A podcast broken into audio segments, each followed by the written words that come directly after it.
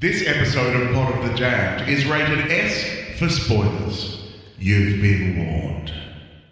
I don't suppose they uh, told you anything in Denver about the tragedy we had up here during the winter of 1970? Can I help you? Mrs. Peterson? Yes? My name is David. Mrs. Peterson, I, uh, I knew your son, Caleb. I was with him when he died. I had the craziest dream last night about a girl who was turned into a swan, but her prince falls for the wrong girl and she kills herself. What I've been told, I mean, he seemed like a completely normal individual. What happened? I got into a fight with some guys at school. I'll teach him some self-defense when he's feeling up to it. Well, what are you gonna do? Nothing bad. And you're the most dedicated dancer in the company. Our new swan queen, the exquisite Nina Sayers. But at some point during the winter, he must have suffered some kind of a complete mental breakdown. He ran amok and uh, killed his family. Miss Peterson, are you sure you're comfortable with me staying here? I think it could be a good thing for us. You know, I promised Caleb I would do anything I could to help your family. Where'd you get these? It's nothing. You sweet girl. Feel my touch. Respond to it. Is someone's hot for teacher? I don't want to talk about that. You really need to relax. You can rest assured, Mr. Ullman, that's not going to happen with me. that's right. Welcome back to the Pot of the Damned. Uh, we are still fucking with your heads. Uh, this week we're covering some more our second episode on psychological horror. Uh, welcome back. I'm glad. I hope you enjoyed yesterday. We didn't. We decided thought about maybe putting the episode out a bit later, um, just to really mess with you. But no, we put it out on time as always. Uh, I'm Dean. I'm Shori. And I'm Em. I love that we can still. I love that Shori and I, we can still both make blend into the Yeah. You got to do the Mr. Burns. Excellent. couple of yeah. Yes. Well, us two are the Couple of- peanut peanut gallery over here, and then we've got Dean. Those of you at home obviously can't see him is sitting here smoothing down his eyebrows as we Yeah. As we Mm. record. It's to I'm get in the mood for later, our first so movie. just getting in the mood for it. Exactly, getting in the getting that's in right, our yeah. first movie. Absolutely. Nice segue. Um, I believe that this is Dean's pick.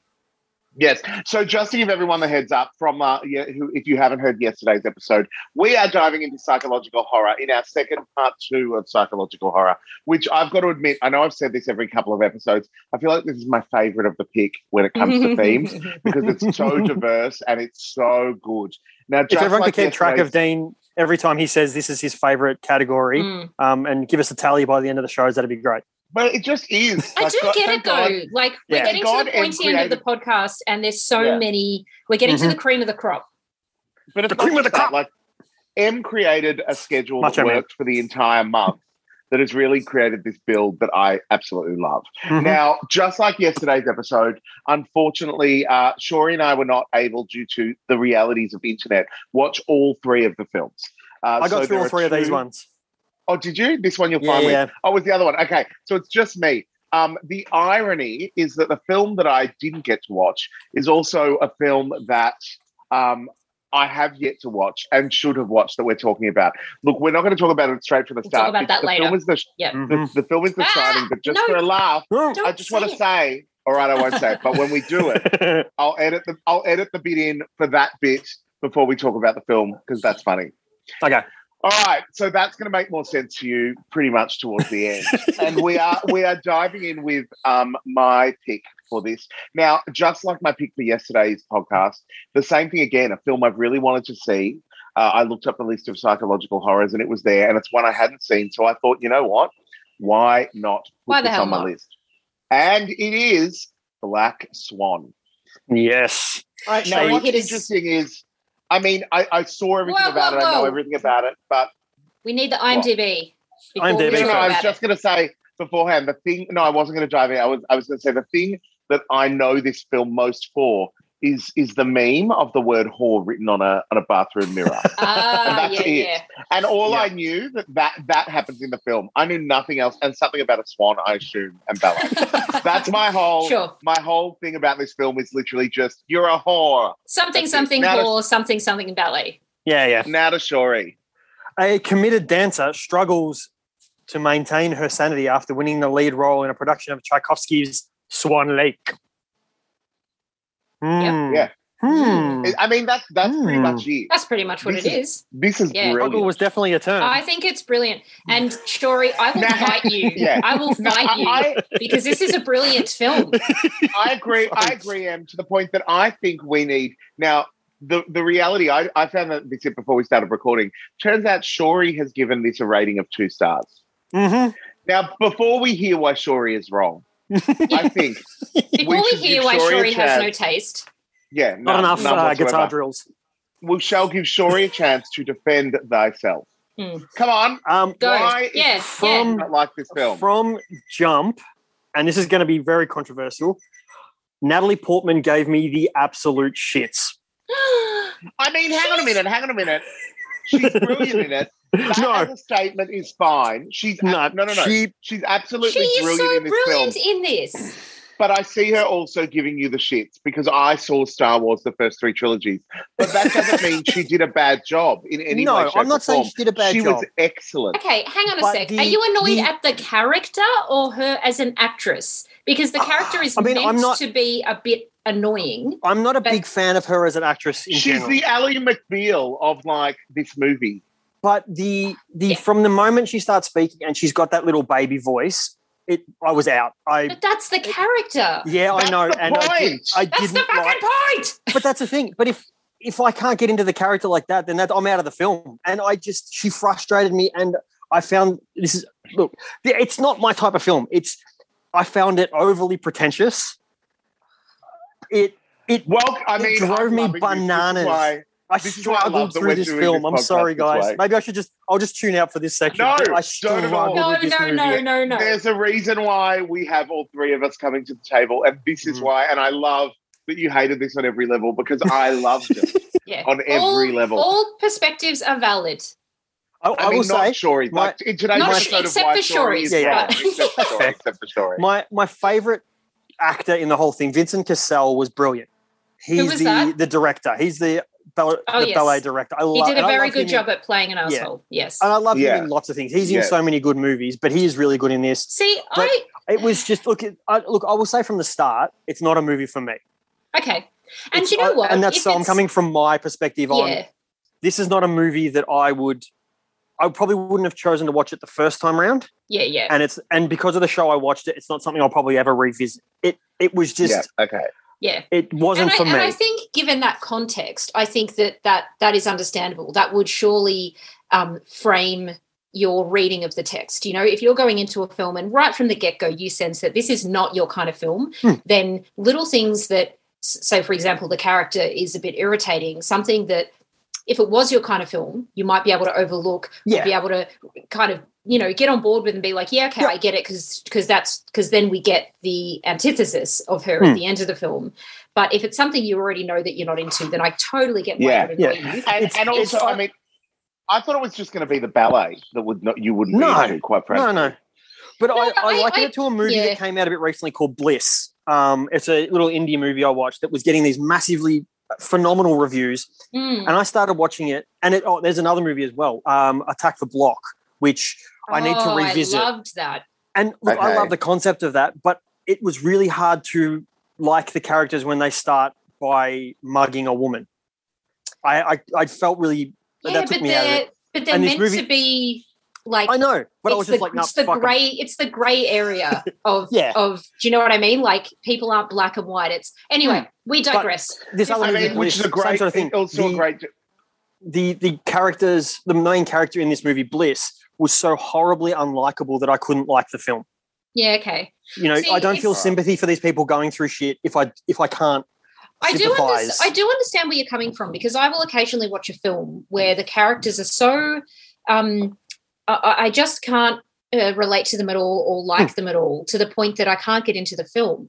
Yeah. However, I I have found that there are some films where I find that that's not necessary, and the the story that's laid over the top of it is enough that it doesn't matter that I can't quite hmm. like the characters. Yeah, but, And yeah. that being said, even though Natalie Portman's character at the beginning of this film is annoying, I do find myself aligning to her to to an mm-hmm. extent because you've got this I mean, right from the start, you've got this absolutely incredible, nuanced dynamic between her and her mother, which is so Who's fascinating. Barbara Hershey?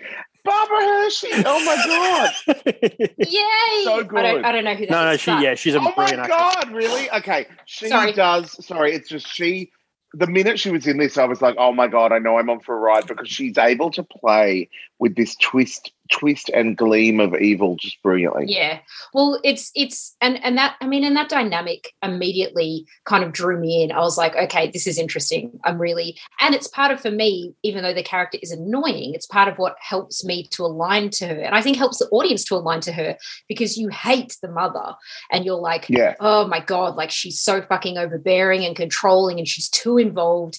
And you slowly start to learn that she is living vicariously through her daughter and she Yeah. she gave up or or or the way she sees it she lost her career in ballet because she fell pregnant to we understand or it's suggested that she fell pregnant to a director much like the director in this film of the ballet company who chose her and favored her and they had an affair obviously and she had a baby and was no longer able to have her career so Yeah. she's jealous and overbearing and living vicariously through her daughter and and i think you know her daughter yeah we do we you know you talk about how she's kind of annoying and softly spoken um and i think though she has to be right because part of the whole tension and the central the central theme of this film is the duality of her personality and how all of us have a i guess a darkness within A, us a light and a dark side. Yeah. yeah, so she has to be like excessively light at the beginning. She has to be meek. She has to be timid.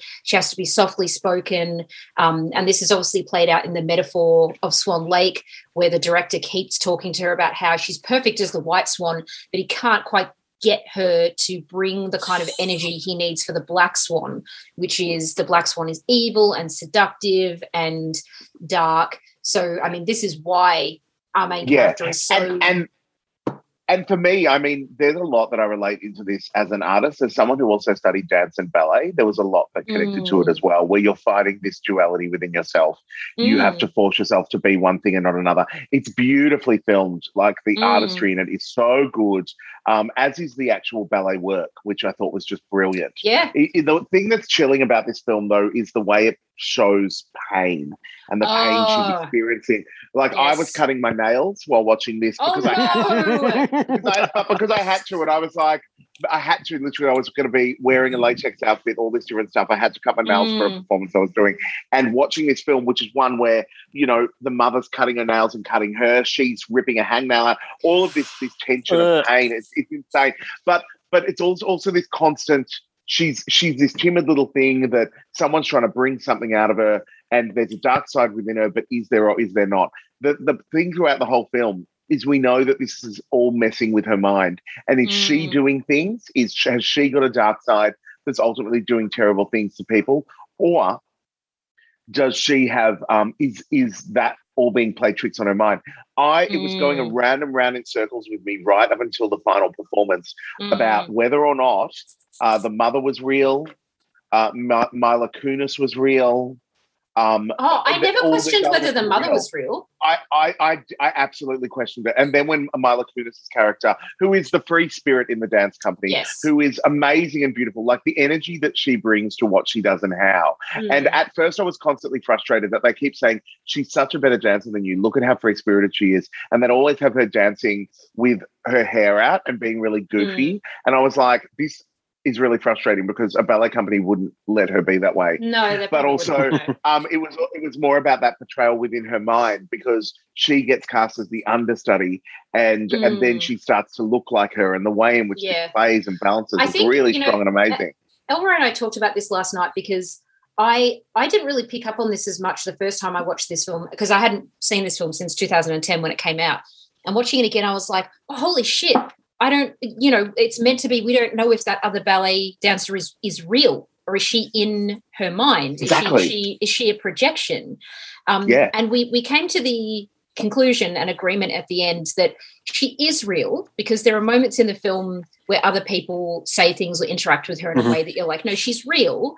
But there are certain scenes where she, our main character, is imagining that she's there when she's not. So she is a real person, but there are times when uh, Natalie Portman is imagining that she's there when she's actually not, and she begins to project uh, project the darker side of herself onto this character, and you can see that she you think she thinks she's fighting with or resisting this other girl but she's re- actually resisting herself she's resisting the Yeah. darkness in herself and this is what this character represents to her but I think al- I think as well that was when I was like the portrayal of oh her hair's out and all these different things. She's a free Mm. spirit. I think part of what they did with that as well in a very massive way is they're showing us what she sees. How she's Yes. not this, someone who's constantly the juxtaposition. And and when we hit a point that we finally go within after this massive, massive turning point in the film towards the end, where we realize that that this is all in, within her head in a really massive way. The Mm. portrayal Mar- Marla Kunis does of that character is actually different to the portrayal we've seen the whole time. So we start to see we see her for real in that really brief moment, and I think that's the first time we see her for real right out, outside of her head because she didn't think she was there. i mean it's possible yeah it's possible that yeah Am I overthinking it? That's how I. no no no i get what you're took saying like there are scenes in the in the in the film where yes she is actually there but we are seeing her through natalie portman's eyes through Natalie Portman's Um, eyes, and I yeah. think you might be right that the first time we see her objectively as she is, is perhaps the scene right at the end where she just knocks Yeah. on her dressing room door to say, I just wanted to say, well done on your performance. you were awesome. yeah, exactly. You were awesome. I, I also wanted to talk about, and, and I actually thought, Shori, that you might have really dug this. Hmm. I didn't realize until I watched this a second time how much this is kind of a body horror film and how much Yeah, like absolutely. bodily- Light, but yeah, yeah, yeah. but it's it's light in I mean, it's not body melt, but like it's know. it's it's light in terms of the like the makeup and the the effects but in terms of like thematically it's actually this this film is heavily focused on bodily Body. um mutation bodily pain um like there's there's and i think i I feel like this is I think it's wonderful the way they did that with the with the twist of ballet as well, because you expect it and see it. So it really, Hmm. when we get these elements, because part of what's happening with Natalie Portman is she's trying to become the black swan and the white swan for the Mm. performance. When she's having these really manic episodes, her physical body is starting to form into a swan, and Yes. and her body is starting to be painful, and and, and, also that's yeah just beyond can- that just weird pain and and like you said the hangnail and like the, Well, the broken The cutting of the fingers and the toenail toenail and the and, Yeah. and like- this is what I love as well, where it's that thing where I think the really smart thing they did with the film is all those elements of thing you expect from ballet. So when we Mm. hit the point that the swan transformation starts to happen, which is fully intense and strange and real, Mm. I think what's really interesting is they played this subtlety of bo- body horror through a medium that we expect that pain to already exist, so we've missed it, which I think is really Yeah. smart. yeah i i think that the the bodily horror is also um to an extent a metaphor for how these these kinds of um these kinds of industries whether it's uh, uh, art or sport um, things like ballet and certain kinds of um, elite sport, your body is not your own. You you you Yeah. have to go through, and people and people willingly subject themselves to intense bodily Pain. pain, It's a- and It's a um a good parallel with um, another Aronofsky Aronofsky film, uh, The Wrestler. Not I so much the haven't seen that psychological version, but it's But it's the the same sort of thing. It shows a guy whose body is breaking down at the end of his career, That's right. and he wants that one big last Yeah. match. And it's a similar sort of thing. Like it's, I mean, And I'm, a- it's- I'm a yeah. wrestling fan. You see the way these bodies break down and the, the pain these people put themselves through. But the same with ballet dancers. You know, and I it's, find it's yeah, crazy. and I think with ballet, totally. like the the metaphor, uh, particularly for in terms of what she's going through as well, is so. Um, it's such a perfect meta- metaphor because psychologically she is breaking down as her Hmm, body yeah. is breaking down, and then Mhm. at the same time that she's trying to embody both the light and the dark in her depiction of the swan. At the same time, ballet presents uh, people's bodies as these beautiful ethereal light flowing figures whilst at the same time physically breaking them down Mhm. people are Yeah, dancing yeah. on broken toenails and and shattered ankle bones and There's also the metaphor when they're design they're putting their um like they've got new ballet slippers and she's br- Yes. bending them and she's cutting them and No, you're right. It ripping is a them really apart. good metaphor Hmm. for what you what they do to their bodies. Like they break them and cut them. I, it, you know, what's fascinating? I just a few days ago I saw a, a clip came up on my for you page on TikTok. I don't know why this came up actually because I don't. I'm not into ballet, but of a ballet You can't control TikTok. No, a ballet dancer um, um, showing what they do to break in their shoes. And I'm not even kidding. It was almost exactly Yeah. what she does in Black Swan. And Oh, I no, was it thinking, was I'm sure. 100% that. yeah, as we were watching it, I was saying to Elroy, no, this is what they really do. Like they snap them and they cut that bit and they get the lighter and they they like they um seal the Like- end of the ribbons and Yep. they um That I was hundred percent accurate. Yeah, that was well, hundred percent accurate. I accurate. have a friend Like, who does ballet, and I sent her that TikTok, and I said, "Is this really what they do?" And she said, "The professional and elite ballet dancers, yes." She said, Yeah. "A lot of other ballet dancers that aren't at that level, they'll just like through time and use, they'll wear in their their, Mhm. their pointe shoes. But a lot of the professionals will, yes, do that to to try That and wear exactly them in more quickly." Um, but I thought I absolutely love this film. I think that um, I, I do, despite despite what Shori says, I, I actually adored Natalie Portman in this. I thought Mhm. she was fantastic, even to the point that when she starts to turn at the end into the Black Swan, I thought that performance was brilliant. Somehow, Yeah. just dancing on the stage, I felt the different energy coming from her. She felt dark, and she felt in control, and and she felt like I, I just I thought it was fantastic, and it was Yeah. sad. I actually I felt for her, and when she fell at the end and was actually dying, I Yeah. but, but was at peace. I just was like, oh, I'm feeling all the things. Um, so this is the thing with this film is she actually is living through the experience she's trying to create, and the only way she Yes. can do it is to physically do it and do it to herself. exactly which is is to so literally transform and literally die and yeah. Yeah. And I'm and, just thinking, and, and does that in her opening night performance. And we haven't even gotten to the craziness of Winona Ryder. Winona Ryder. Ryder. What, what am I saying? Winona Ryder. Winona Bananarama. Banana Rhoda. Can we, call, Bananarama. can we call it Winona Rhoda from now on? Winona Winona Ryder. Who was fantastic in this as well. Absolutely Absolutely brilliant. Um, and I, this time, because I didn't watch when I first saw it, but this time I did watch the scene where she stabs herself in the face with the, or does she? Because she gets the nail file, stabs herself in the cheek, and then Natalie Portman runs away in the elevator and she's holding the nail file. And I'm like, Yeah. did you just stab her?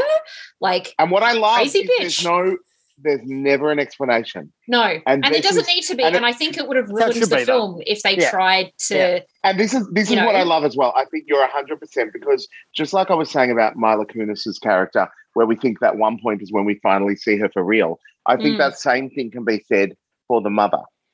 Yeah, you don't need who- to know. Like, was was you know was this other character real? When was she real? Well, when no, no, we not? know the character is real, but when we see the realness of her, yes, is yes, actually is actually when she's sitting in the audience watching Mm. her daughter towards that final scene when Yes. she's about to end her life. And and we look at their faces towards each other and it's just like, oh my God, like. Mm, there's something different to the relationship. yes. And the way this film both through physicality, like the use of dance, the use of structure, the use of effects is amazing. But the Mm, way Natalie Portman has eh, the tension keeps building, and you're constantly looking at a Mm. reflection, whether it's a reflection in a mirror, whether it's a reflection in Mm. a tra- on a train. There's so many elements that constantly Mm. move towards this.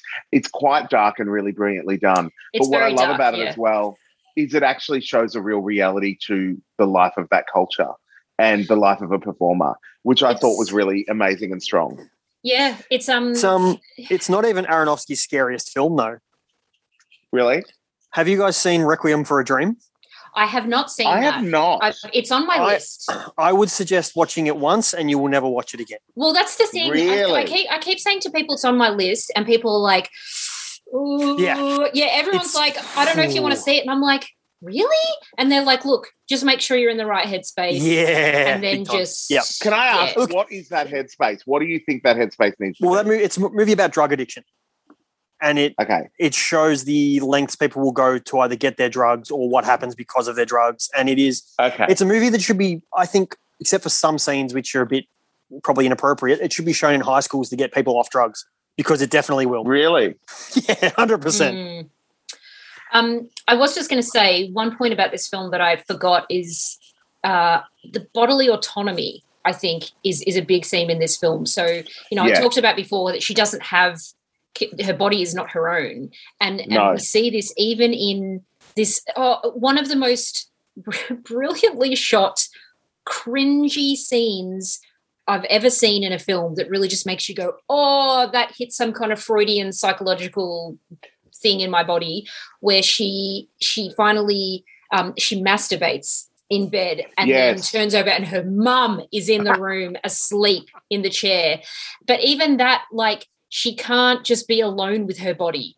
You know, when she gets Yeah. home, her mum is insisting on helping her undress. And she's like, I can do it. I'm not a child anymore. Like, her body is never her own in this film. Did you think also that played that played into an interesting way where you know, like, because there's part of this narrative as well. Well, did he ask you to sleep with him, sleep with the Mm. director to get the part, all those different things, and the way in which that chemistry and seduction melted and molded in different perspectives, friendships and relationships constantly did as well. And that same thing where they go out of their way to constantly show the lack of body autonomy given, but Mm. when those moments of blatant disrespect that we expect and we see coming occur, it gives it a completely different energy.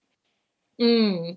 Yeah. Did you feel that way? What- it's what- what do you because We're constantly seeing. Well, it's not not like in a positive or negative way, but it Mm. gives it an energy where it doesn't just paint it black and white in a film where it's constantly trying to be. It's still wrong on every way, Yeah, shape, yeah. and form. It's still like I'm not in any way try, trying to paint it that way, but the grey in which they create for it, because you're constantly No, watching, you're what you constantly watching a person physically being broken down and interacted Yes. with in so many different elements, and that I mean that's a conscious choice. Like it doesn't need to no, be shown I do, or I do, I do way. know what you mean. Like it, Yeah. it's it's um, it's confronting because this guy is constantly um, transgressing boundaries and and interacting with her in ways that she does not consent to. But it hits Yeah. in ways beyond that. So it does that, but Exactly. it also makes you feel, because, yeah, because so much of the film centers around her body and her lack Yeah. of control, um, and also her resistance to um, her resistance to carnal pleasures, like her resistance Yeah. to indulging, even the fact she's resistant to taking drugs, she's resistant to having a drink, she's resistant to sexual conduct. She's she's just yeah, and that's everything that the Black Yeah. Swan embodies. And she, Yeah. you know, she needs to kind of And and it's that same thing as well because there were parts where I was like, "Come on, surely she's done this," but I realized this is her play this duality within her mm, that she can't be one or the other. You know, to be the Mm. lead, I want to be the white swan and the black swan, and and it's just it's wow, it's Yep. just great. I'm sorry, sorry, I know you didn't like it, and, and but there's so much in it that But I thank you for but thank really you for brilliant. watching it because I Yeah. think we all Yes, at different points are watching films that we may not have usually watched. And I think that's it's good Yeah. for all of us. We're getting And that- exposed to Oh, new a stuff. hundred percent. And the thing is too, like I, it's not like I went, no, I'm not watching it. I watched it, Yeah, and as I said, I didn't enjoy it, but it's also probably not a movie for me. Yeah, yeah. And when Yeah. we, as we're going through this, people will start to probably look and go, probably not a Shori movie because of the movies he picks. You know, you know what I mean? Like, um, Absolutely. But yeah, but we you should know, actually it is have a what it thing where we go these. These are the films for tomorrow. Who do you think picked them? That's a good idea, actually. guess correctly. That's a good idea because I Mm. would think at this point in the podcast, people should be able to start to pick which was Yep. the Emma, which was the Dean. I don't know. I, well, I think I think definitely earlier the, is easier. the Emma and the Shories. I think it. I, I think it's easiest to pick. D- uh, Dean, I think it's a bit harder to pick yours. You're a bit all over the place with your Teen Wolf Yeah. and your Black Swan. Yeah, yeah, yeah. no, but I love every like, and that's what like I was talking about with horror. Horror, I'm like, I like it for so many different layers and levels that. Bless you. that sometimes I might be. Bless you. I'm waiting for you to sneeze and it just goes all over the camera and we go, oh, Jesus no, Christ. I won't let that happen. um, okay, so let's get on to our second film for this episode. Yes. Um, Yes. this was the Shori pick. So Shori, this was can- the yeah the the backup Shori pick. As much as I, I like this movie, Sure, but it was the the backup. Like for just for uh, to be honest with everybody, I chose two movies that we could not find anywhere. One was Frailty, which is one of the one of my favorite psychological movies of all time.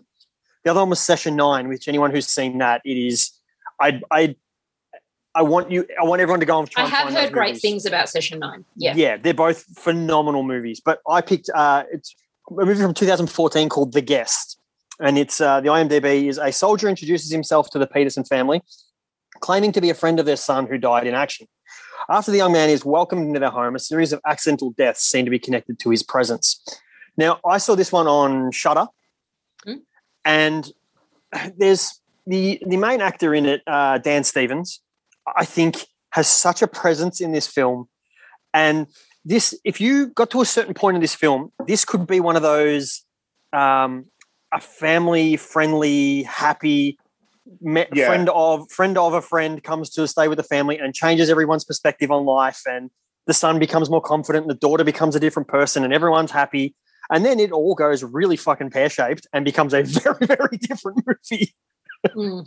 Mm. I'm going to be honest. I was like, oh, of course. I mean, I know it wasn't your first pick, but I was like, of course, this is a Shory pick. But also, like the whole time, I'm like, I just feel like there was a disconnect between the costuming and props department and and set department and the directing and the script and the acting. Like, I Oh, just feel like Jeez.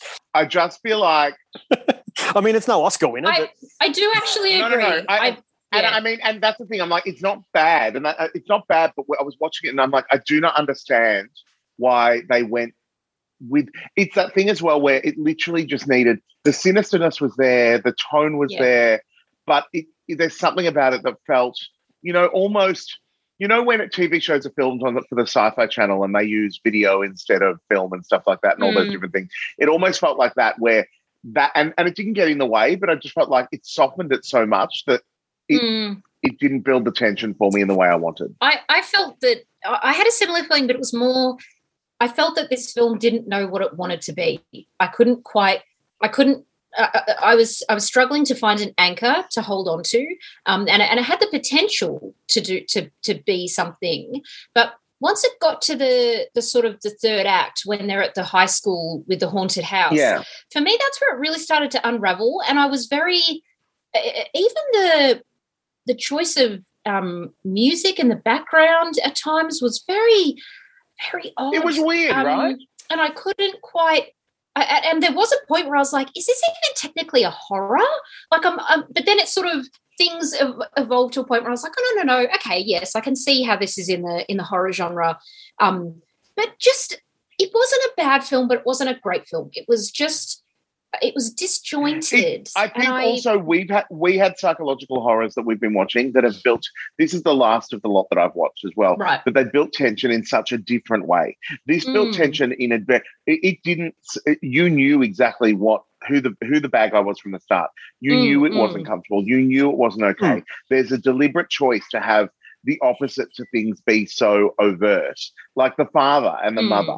They they Mm. they're very specifically acting that way for a very specific reason Mm. and and it, it was I, think because they couldn't I, I almost feel like because certain elements couldn't happen they maybe had to over exaggerate certain things Mm. but i mean it's a it's uh, that disjoint is absolutely there Mm. um but it really does go you know like this is I, I almost you know what it is you know it's the whole military science thing that threw me i think the most I that thought I found that a bit flimsy. It felt like they just went, "Ah, he was part of an experiment," and uh, now he's which is just- fine but they took it into an action movie direction and Yeah. that confused the fuck out of my brain Yeah, ex- that's what I mean. Like it felt like it was not. It wasn't really clear what the film wanted to be, um, which is a shame because it did have. I think the premise is really interesting, really, really interesting. That you've got this figure that turns up um, from from not even from the past. You, they don't even know him, but he can clearly point to photos in their house and be like, "See, that's that's me. I knew your son, who's now passed away."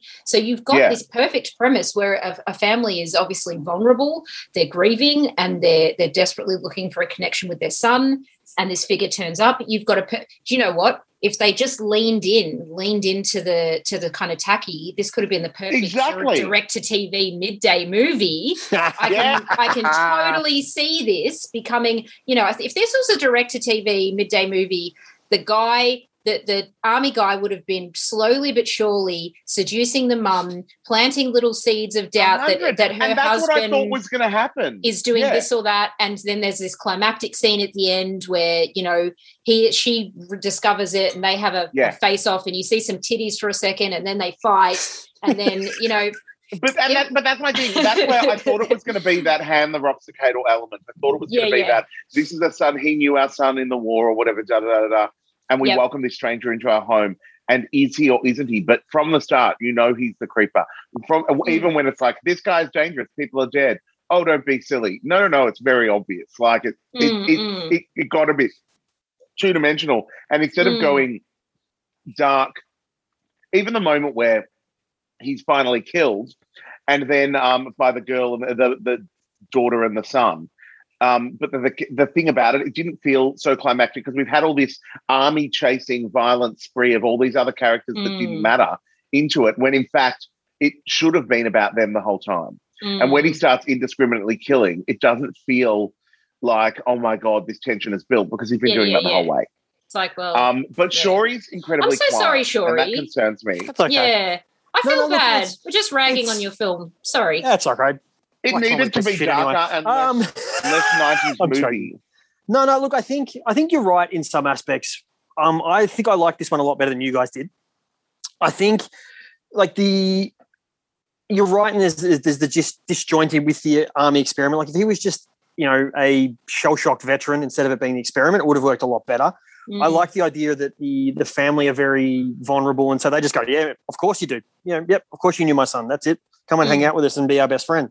Mm. Um, but I think for me, the it's the again, like we like I said with the stepfather, I think it's the Dan Stevens performance. I think he just has this He's presence. great.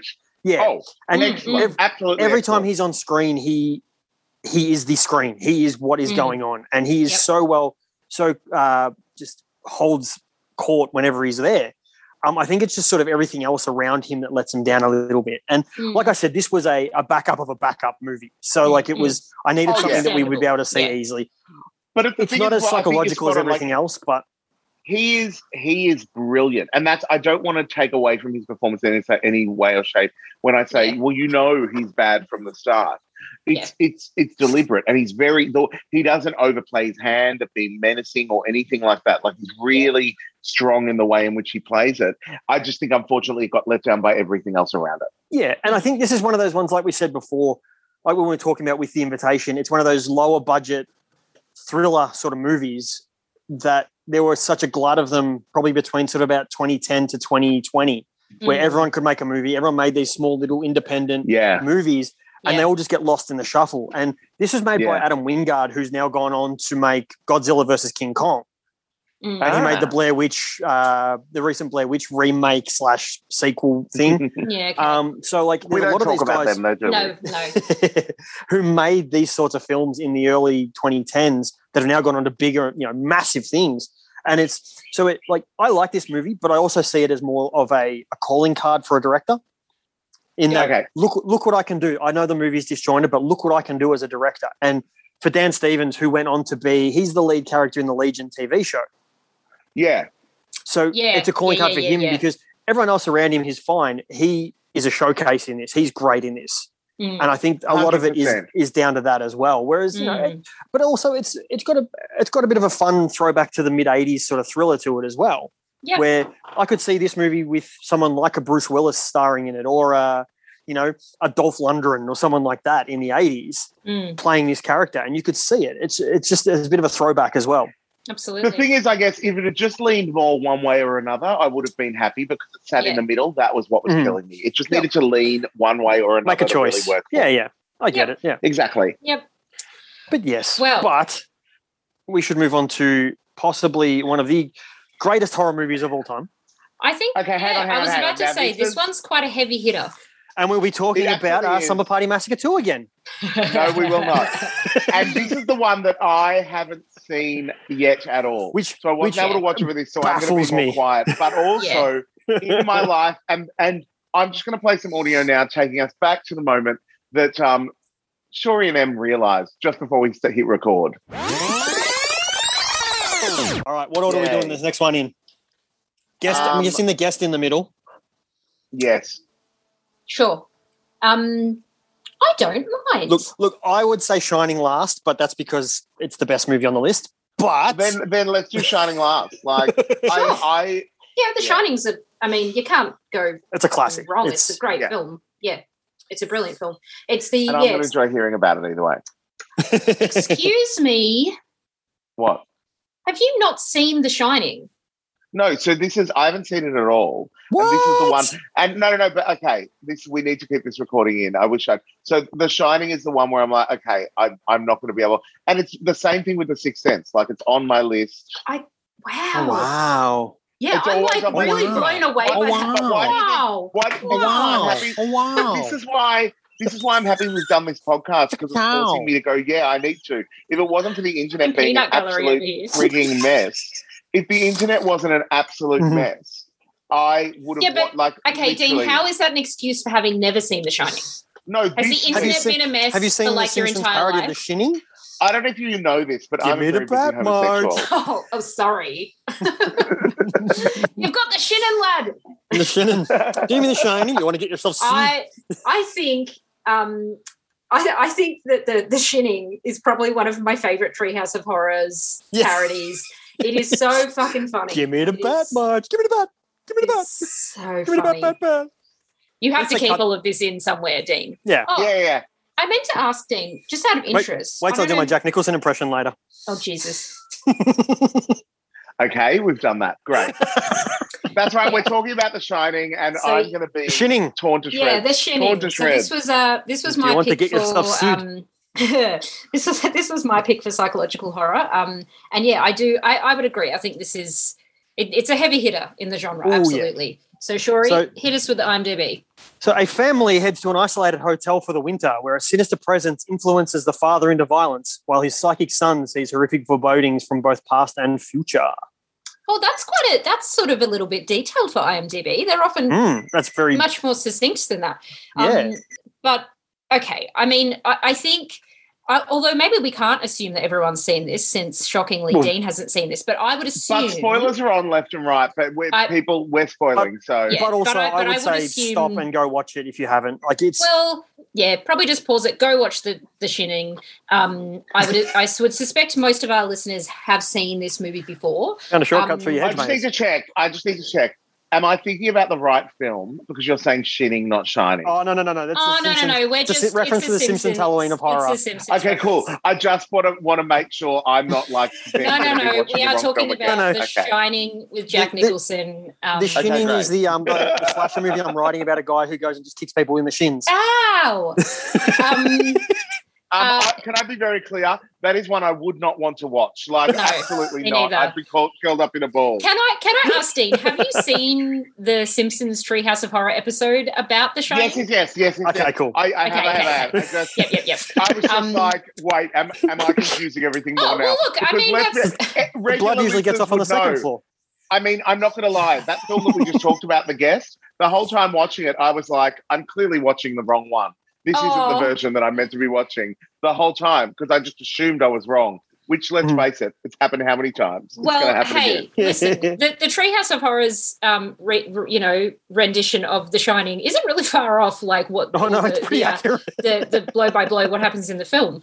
But what I uh, what I will say about The Shining is I think so. This is obviously an adaptation of a very um, famous Stephen King novel, um, and I think this is one of those cases where uh, because I know pe- people have very strong feelings about adaptations because people get very attached to s- books that they love and stories of being being presented the way they were written. This is, I, I believe, an example of an adaptation where I don't think it matters that this film is not 100% faithful to the story No. in the way that it evolves in the book because the film is its own thing. Like, Yeah, so the film, Okay. And I've just gone absolutely Because- blank because it's a super well known director who Stanley who- Kubrick. Thank you. But Stanley it's also Kubrick. Stephen King hates this adaptation. Does he? He Really? straight up hates it. Yeah, he said it's it's nothing, uh, nothing like the vision he had for the book. See, but And this so- is the thing. I, I feel like that's okay. Do you know, do you know what I mean? yeah. The film does not erase the book. The book No. still exists. I've read the book and I loved the book. I've seen the film, obviously. Obviously. God, I hope so. Um, Otherwise, it's going to be a weird talk. um, I'll just talk for 20 minutes. I've, I've seen the film and I love the film. And the film is a different beast. I think Kubrick Hmm. is fantastic at building tension Mhm. and building a sense of dread. Um, the way he evokes this idea of isolation right from the start, the very Yep. beginning of the film, we see a very lo- uh, not long shot, like a bird's eye view shot of a car winding through incredibly isolated. Um, I forgot Grandpa. um, yeah, yeah, incredibly isolated Sorry. I environment. mean, no, to no, no, no. apologize to everybody. I will be making jokes from the Simpsons, Simpsons Halloween jokes, special because it's it is fine. one of the best ones. It's too. fine. But um, I'm putting but- in your minds as well. I know we're doing a 31 day podcast, but I think during October we could also each week just do um, a live Facebook live chat about our favorite Simpsons Treehouse Yeah. Horror. Well, we can, you can do one for every day of October. There is there are Uh, no, 33 all right, episodes there's now. enough going on. I love, I love. Anyway, anyway. Maybe, Um, maybe that's that's the podcast for next Halloween. yes. Yeah. 31 days of Anyway. Simpsons. Okay. So we said this right from the beginning. There is a sense of isolation. Like this, this, it's the only car on the road. It's a very isolated environment. And that fucking opening score is just so like brr, brr. it's just like very dark and foreboding and that that foreboding that's really the word of it that Yeah, that, That's the that word. It's- sense Everything's that- ominous. That it. sense of foreboding Hmm. is just constant throughout the entire film. Um, and Jack Nicholson, I mean, perfectly cast, absolutely perfectly Mhm. cast, I think, for this Mhm. film. He has a way, he has a way of portraying crazy. Like, My my favorite Yeah. delivery of his in the whole movie is when he's when she's got the bat and he's going, just give me the bat, give me the bat, and then he, he goes, I'm not gonna kill you, I'm just gonna bash your fucking brains in, and it's he goes from this like Mm. just being really nice and calm, come on, and he just shows the just Yeah. the mental snap of him. He's just like, no, that's it, fuck it, it's over. and I, And and, I think oh. And and you know what? Yes, I agree with you. And when he really loses it, it's absolutely incredible to watch him as an actor do that. But I think what's also just as impressive are the moments that lead up to that where he those the small like the microaggressions, the small Mhm, moments where mhm. he starts to turn a little bit and you can see that he's he's got a very short fuse and he's not and he's not patient when you know his son is interrupting him when he's trying to write or when his wife you know Oh, so is he the father? I yes didn't know that. yes okay so so just I'm to, learning, everyone. I'm learning along. No, It's no, great, just it's great. to- just to lay it That's out touched for a lot you. more in the book as well, though. Like it goes into Yes. that he is he is pretty much an abusive alcoholic. I was about to say Okay. something. The only thing that I'll say that frustrates me about the film is that the wife, and this has been, uh, she's become the subject, this character has been the subject of memes, and a, a lot of reviews of the film have talked about how she's really portrayed as this a bit of a harpy. She's um, this kind of uh, like screaming victim. She's constantly like, there's a lot of shots of her just kind of losing it and falling apart and screaming, de- depicted as a bit helpless and and irritatingly so, um, which is a little bit frustrating that they went Yeah, with that. Yeah. that depiction because the reality, and this is not portrayed in the film anywhere near to the extent that it is in the book, is that he is an abusive partner and he has Mhm. been for some time, Mhm. and this is and this is much more clearly um, depicted in the book. Um, Yeah. and in fact, I would I would say that in the book, the wife does not come across as quite so No. helpless or or irritating or um or or like a, a harpy. She's she's just this woman stuck with this um this abusive partner and finds herself in this situation where she's Hmm. isolated in this massive creepy hotel um, Mhm. with just her abusive um, partner and her son and she slowly starts to realize that this is becoming a dangerous situation for her and has to figure out how to get out of it um but and, and the film yeah so that that is one aspect one aspect of the film that that frustrates um, me What came out later on too was that Stanley Kubrick was abusive to her when she was on set. He was horrible to her. Really? It's all come out Oh. later on that he treated her Wow. like shit, would make her do hundreds of takes, which he was known for doing lots of takes anyway. Mm. But he would make it, whereas then he would get Jack Nicholson to do five takes and it was done. And so I think you know, I, I'm not excusing the abuse or anything like that. I think he's trying to get her to be that level of holy Oh, he shit, tried to abuse her to pull that out of her. Yeah. but in a horrible way, and it like Yeah. it works. What it a works cis white male! What a cis white male approach to directing. What a directing. fucking Like, disgusting. Yeah, yeah. He treat was- her he like that for real. So therefore, and bang off. the thing is, like it, it does work for the film, but then it Mm. also it is a horrible like. Hey, But also, how about no. you- it, there's a there's a Yeah. story for um, a movie called Marathon Man with uh, what's his name, Dustin Hoffman, Mm. and the actor whose name I can't remember is this famous old actor. And Dustin Hoffman turned up to set and he's all tired. He's supposed to look like he's been, you know, up all night and everything. So he did Mm. stayed up all night. And the the famous actor turned around and said to him, "Why don't you just try acting?" He's not wrong. And so, He's like, not wrong. you know, if, if you want her to be like this, instead of abusing her, say to her, "Hey, how about we just act like you're being abused?" Mm.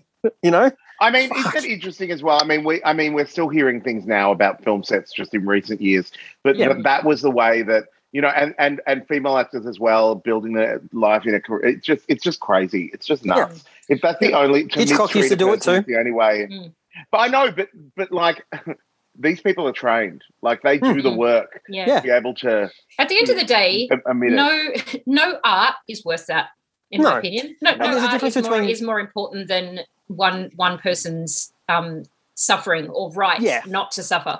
Like you, And there there is a difference between getting frustrated with somebody because Mm. we all work and we all we all get Mm. frustrated with people you work with. The Mm. difference between getting frustrated with somebody and just straight up abusing somebody to get what you want out of them. Absolutely. bang And on. to be honest, to be honest, what does that say about these people as directors? That they have to yeah, do that to 100%, someone but that's their to only get the right performance. It's like, are But- you actually a really good director? But Emma, all? they're If auteurs. They're Oh, not act- sorry, they're not the directors, they're auteurs. auteurs. Oh Come my on. god! Come on. You must suffer for your art, darling. it's Black Yeah. Swan again. Oh my god, it, it is actually. Well, it's very. I was just thinking, it's very Hmm. much like the the shitty, shitty ballet director in, in Black Swan. I thought you were going to say shitty, shitty, bang, Yeah. bang. Yeah. no, that was the second film that we talked about. Yeah, yeah, that yeah. was the guest. That's the- that's the- shitty, shitty, bang, bang. That's the uh, cupboard title of Chitty Chitty Bang Bang. Oh, Jesus. Um, no, but but okay, The Shining. It it is despite It is a these it's, despite the things, old bullshit in the it is- background. It is, one of the greatest movies. Yeah, but it is, is- so good. it is an absolutely brilliant film. Um, another interesting difference that's that's um, come under criticism between the book and the film is that um, I've forgotten his name, the caretaker who um, Uh, connects Played with by Scatman Crothers. Yeah, It is has a- Halloran. he has a connection with Danny because he also has The Shining. Hmm. He is killed off in the film, and he's not Yep. killed off in the book. Um, Well, and that's that the- has received some criticism because there's a trope Yeah. around black characters being killed off early, or one of the first Yep. people to be killed off, um, and that's that's not a part of the book. Um, I, th- I think it still plays well in the film, um, but Hmm. I, I do understand where that criticism is coming from. Yeah, for it's sure. Like, well, why did why kill that character off? Um, Well, and in the book, it's not an axe; it's a uh, croquet mallet too that he, that um, Jack's running around. Is it Jack? Yeah, he's running around Yeah. with. So he he smacks Ah. um, Halloran on the head with it, but doesn't kill him. Whereas, you know, because I think there's like a bit at the end of the book where they're all sitting in hospital and he's got a you know neck brace and everything on because it's mm. crushed his head. But in this, it's yeah, it's, he's just using the Mm. axe. Mm. Um, yeah, I um look. I haven't read the book for a while, so I I, I don't remember all those details. But I, I do feel that I think the other thing the film does is that it focuses more on the psychological horror um, Mhm. than the more, I guess, supernatural horror of The Shining. Yep. Whereas Yep. I think the book is more of an even. It's it's more of a balanced split. Um, there's definitely yeah, yeah, more of definitely. an emphasis on that supernatural element in the book, um, Mm. but also like we were saying, the fact that the book actually gives you that context of the, of the fact that Jack has always been an abusive partner.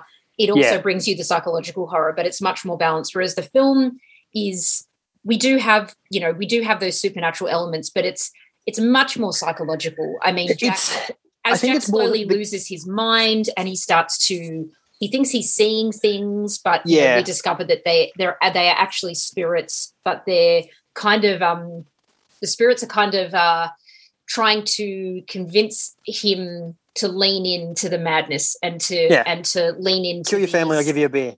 yeah to these evil urges that he's he's starting to he's starting to feel so it is very psychological in that sense because you Mhm. feel this tension that he and you know, I actually think it would have been really great in the film if they had brought in that aspect of his character, the background of him being an abusive parent and an abusive partner, because I think it adds to the tension of of, Yeah. of him struggling with that side of himself. And it's so it's too easy for him to slip into that that side Yeah. of himself. I think Um, too that you know if I mean I get it. I, yes and no for me. I think if Mm, if it's if that's brought up early, then you know if you've never read the book or seen the or seen the movie, and you get this start where it's oh he's an abusive alcoholic, you go well he's going to fucking snap obviously, and it's whereas yeah, if you get to a point where you don't know about that, you know he's probably not the nicest guy, but it just shows how Mm. quickly someone could be pushed to the brink of madness. I think it probably Mm. builds that tension just a little bit more because you're expecting it the other way. yeah. Whereas if this is like, well, you know, well, it could be him. What if Shelley Duvall goes nuts? You know, what if it's the other way Mm. around? Or and so I think that's where it sort of it plays a little bit into taking that out does work better for the film than it does for the book. Yeah, no, you might be right. Actually, it allows them to more slowly build that up because, like I said, Mm. you do you start to see glimpse of it. You see glimpse of that those microaggressions coming out. Um, but I, I, I, I think that the other thing about this film, I mean, we're talking a lot about the story because I think for Shori and I, we're both Stephen King fans and we've both seen Mhm. this film.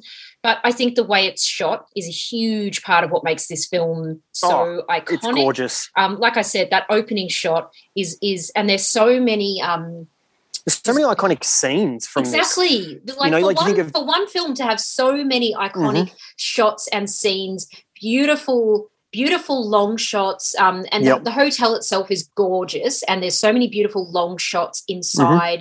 Shots. I love a good, um, not to the Wes Anderson extent, but I love a good sort of symmetrical shot. So there's a there's a really again famous lovely shot of um, his son on his little trike riding up the, Mm. one of the hallways, and it's just this long shot of this kind of lush, um, ornate red carpet and this long hallway and all the doors kind of leading up, and just shots like that throughout Yeah. the entire film. And they, it's not only beautiful to look at, but they always, because they're long shots, it always emphasizes that sense of isolation. That Yeah. it's so they're so alone in such a big space. Um, But the- that it's Like the when you talk about the iconic stuff, like it's Danny riding his his tricycle through the hallways till he bumps into Yep. the twins. It's Yes. him, uh, Jack sitting at his typewriter, or throwing the ball up against the wall, or Yep. him chasing Danny through the snow with his axe, Yeah. or even the, or the, the, the or the famous "Here's I was Johnny." about to say the famous "Here's Johnny" scene. I think the part of the reason that that scene is so impactful is the way it's shot. I think it's Oh. brilliant. like having the the camera at the side of the door. Oh my god, it's it's amazing. Close up on her screaming face, and then the axe just coming through. But It's but even before that, with the way the camera goes with the axe when he's hitting the door, like it's the way Yes. like and it stops suddenly, like it's bang bang. And I, you know what? I Amazing. I, saw something about this. They were trying to figure out how to get the most, um, how to get a shot of his face looking as, um, how to convey the the madness in him Mhm. and and create that sense of intimidation. And they were playing with different shots of him outside the door, and they couldn't quite get it. And their final idea was, what if we literally put the camera on the ground, and you're leaning up against the door trying to push it, and the camera's looking up at your Mm. face, and you you get that shot of him, and it's brilliant with Well- with um, Jack Nicholson and those incredible eyebrows, Mhm. the, the demonic smile, and the the eyes. It's and looking upwards. It's just perfect. And Well, when you just- notice, if you notice, the more he slips into madness, he gets Mm. lit from underneath a lot more. yes, Like you know, when he's running with the axe, he's lit from underneath. When he's sitting at the bar, he's uh, he's Mm. lit from underneath. It's all showing like you know from that underneath. It makes him look so much creepier. and it and it really he's the kind of he has the face for it the perfect face because he has such good i don't even know how to describe it he's got that great eyebrow game like he can really create They sort of like point bridge. into yeah, yeah. and when you shoot that from underneath oh that's it like looks so it looks great. very creepy um uh, also the the blood elevator such an iconic and brilliant No, scene the blood gets off on the second floor. yeah exactly Yeah. but you know like the just I the know. way- I know everything you're talking about, which I love as well. yeah, Like, yeah. I- but, I- but I haven't that- seen the film, but I know everything. but that's why this film is so it's just evidence of how famous, you know, how great this film is. You don't have to see it and you know Yeah. about all these famous scenes. The Yeah. way the door just really slowly opens and it absolutely gushes. It's my favorite gift to send to my girlfriends when I'm like, fucking period. Did not expect it. This is my life right now. It's my favorite period gift. And it's Yeah. I'm sure lots of people use it for all sorts of purposes, but it's like it it's yeah, so many iconic scenes. I still love the, um. When he's got his typewriter and she goes to look at the pages and it's all no not all work and no play make Jack a dull boy and it's over and over and over. Like back then, Stanley Kubrick, as much you know, we talk about him being an absolute asshole. Someone had to hand type all those pages because he would not Mm. photocopy them. And Really? but yeah, they were all hand typed by one assistant. But oh, what work makes and me no play makes Homer something something. but that's what makes me laugh is that the, the scene where you know Shelley Duvall finds that stack of papers and it's all typed out, and then Marge in the Simpsons one walks in and goes, you know, "Oh, what he's typed will be a window into his madness, and it just says feeling fine. That's right. Oh my god. I God. Can I oh my god. I love the Simpsons version of this. It's just and it's because the film is so iconic and it's and it's like we say it's unbelievable for one film to have so many famous scenes and shots. It makes it really easy to riff on it because Yeah, there's sure. so many bits to play with. Um, like I love the go mad, don't mind if Mind if I do. I just love so that. good. So in the in the book, it's um there's no hedge maze. It's all uh topiary animals that come yes. to life Yes, yes. as well. But in this one, it's a hedge maze because, as Kubrick said at the time, anything we do like that's going to be stop motion and look really shitty. So they changed it, Mm, which which yeah. is good. I think that's a good change for it. I The think so too. thing, eh. but that's the another Simpsons one is that Willie's standing there and all of a sudden he's "Mm," and Bart comes through with a hedge. Hey, I found a shortcut through your hedge maze, and he's just cut through the whole thing. Mhm. And it- but I think when you talk about the changes from the book, that's one of the ones I go that works. The hedge maze works so much. It builds that tension at the end there where he's chasing Danny through it. and it's such a great like set for a horror like any kind of maze Hmm. like obviously you've done right if you just try and throw it in and you don't do it right it's going to seem shit Yeah. but but the use of the the maze in this film as as the the final um the final location is is brilliant it's Hmm. brilliant and again iconic scene of and again very um symmetrical of of looking down the maze and that and seeing jack because at this point he's been injured like limping and dragging, Dragging his the axe foot, behind yeah. his foot and the axe behind him um trying to find danny it's just so iconic Mhm. um and and so terrifying like Yeah. jack nicholson i'm actually sort of surprised that he hasn't been in more horror like when you think Um, about it he hasn't he has played like um unsavory What, characters you don't remember Wolf, where he played a werewolf, which is such a terrible film. no Yeah, he made a movie called Wolf in He- like, he, '94. he hasn't been cast in a lot of horror which i find Um, I'm just having interesting a look at his IMDb. He did a lot of horror early in his career because he worked a lot with. Um, Did he? Oh, I can't think of the guy's name now, but he did. Uh, like he was in the original Little Shop, Little Shop of Horrors. was he So he he worked a lot with Roger Corman back then. So he did a few little horror movies back then. Um, like he did The Raven, The Terror. okay Um, but then later on in his career, like he did this, and then he did Wolf, and that's really i it in regards to Yeah. horror. Oh, he's in he's the, the Witches of Yeah. Eastwick. He's in. Yeah but that's not he's not like yeah No, it's not really a horror movie. And then like Mars Attacks is more Mm. sci-fi, but it's yeah I think for him it's just like he I think he's going to be one of those actors and this sounds horrible, but he hasn't done anything since 2010. yeah And I look at that and I go, so either he didn't he retired from film because he made so much money off Batman that he never had to work again. yeah yeah But I think for him, it's one of those ones where he's going to be one of those people we're going to wake up one morning and it's Jack Nicholson has passed away because he just he seems to have disappeared from. He doesn't even show up at Lakers Yeah. games very often anymore like he used to. So it's it's I a bit of a worry. if he has stopped acting, I mean, fair enough. He's Hmm. he's done. He's bloody worked. I mean, I'm looking at his his thingy here, and he he started in 1956. But also, when you get like Yeah, when yeah. you look, He started the year my mum was born. Yeah, but also being able being able to have the diversity of roles that you've been Mm. able to play and the different things. Like Jack Nicholson, when you hit a certain point in your career, I think Tom Cruise hit it too early, where you get the pick of whatever you And want. you make interview with a vampire. um, and then Tom Cruise just didn't stop. Shut your unfortunately. mouth. Hey, well, all right, all right, you calm down.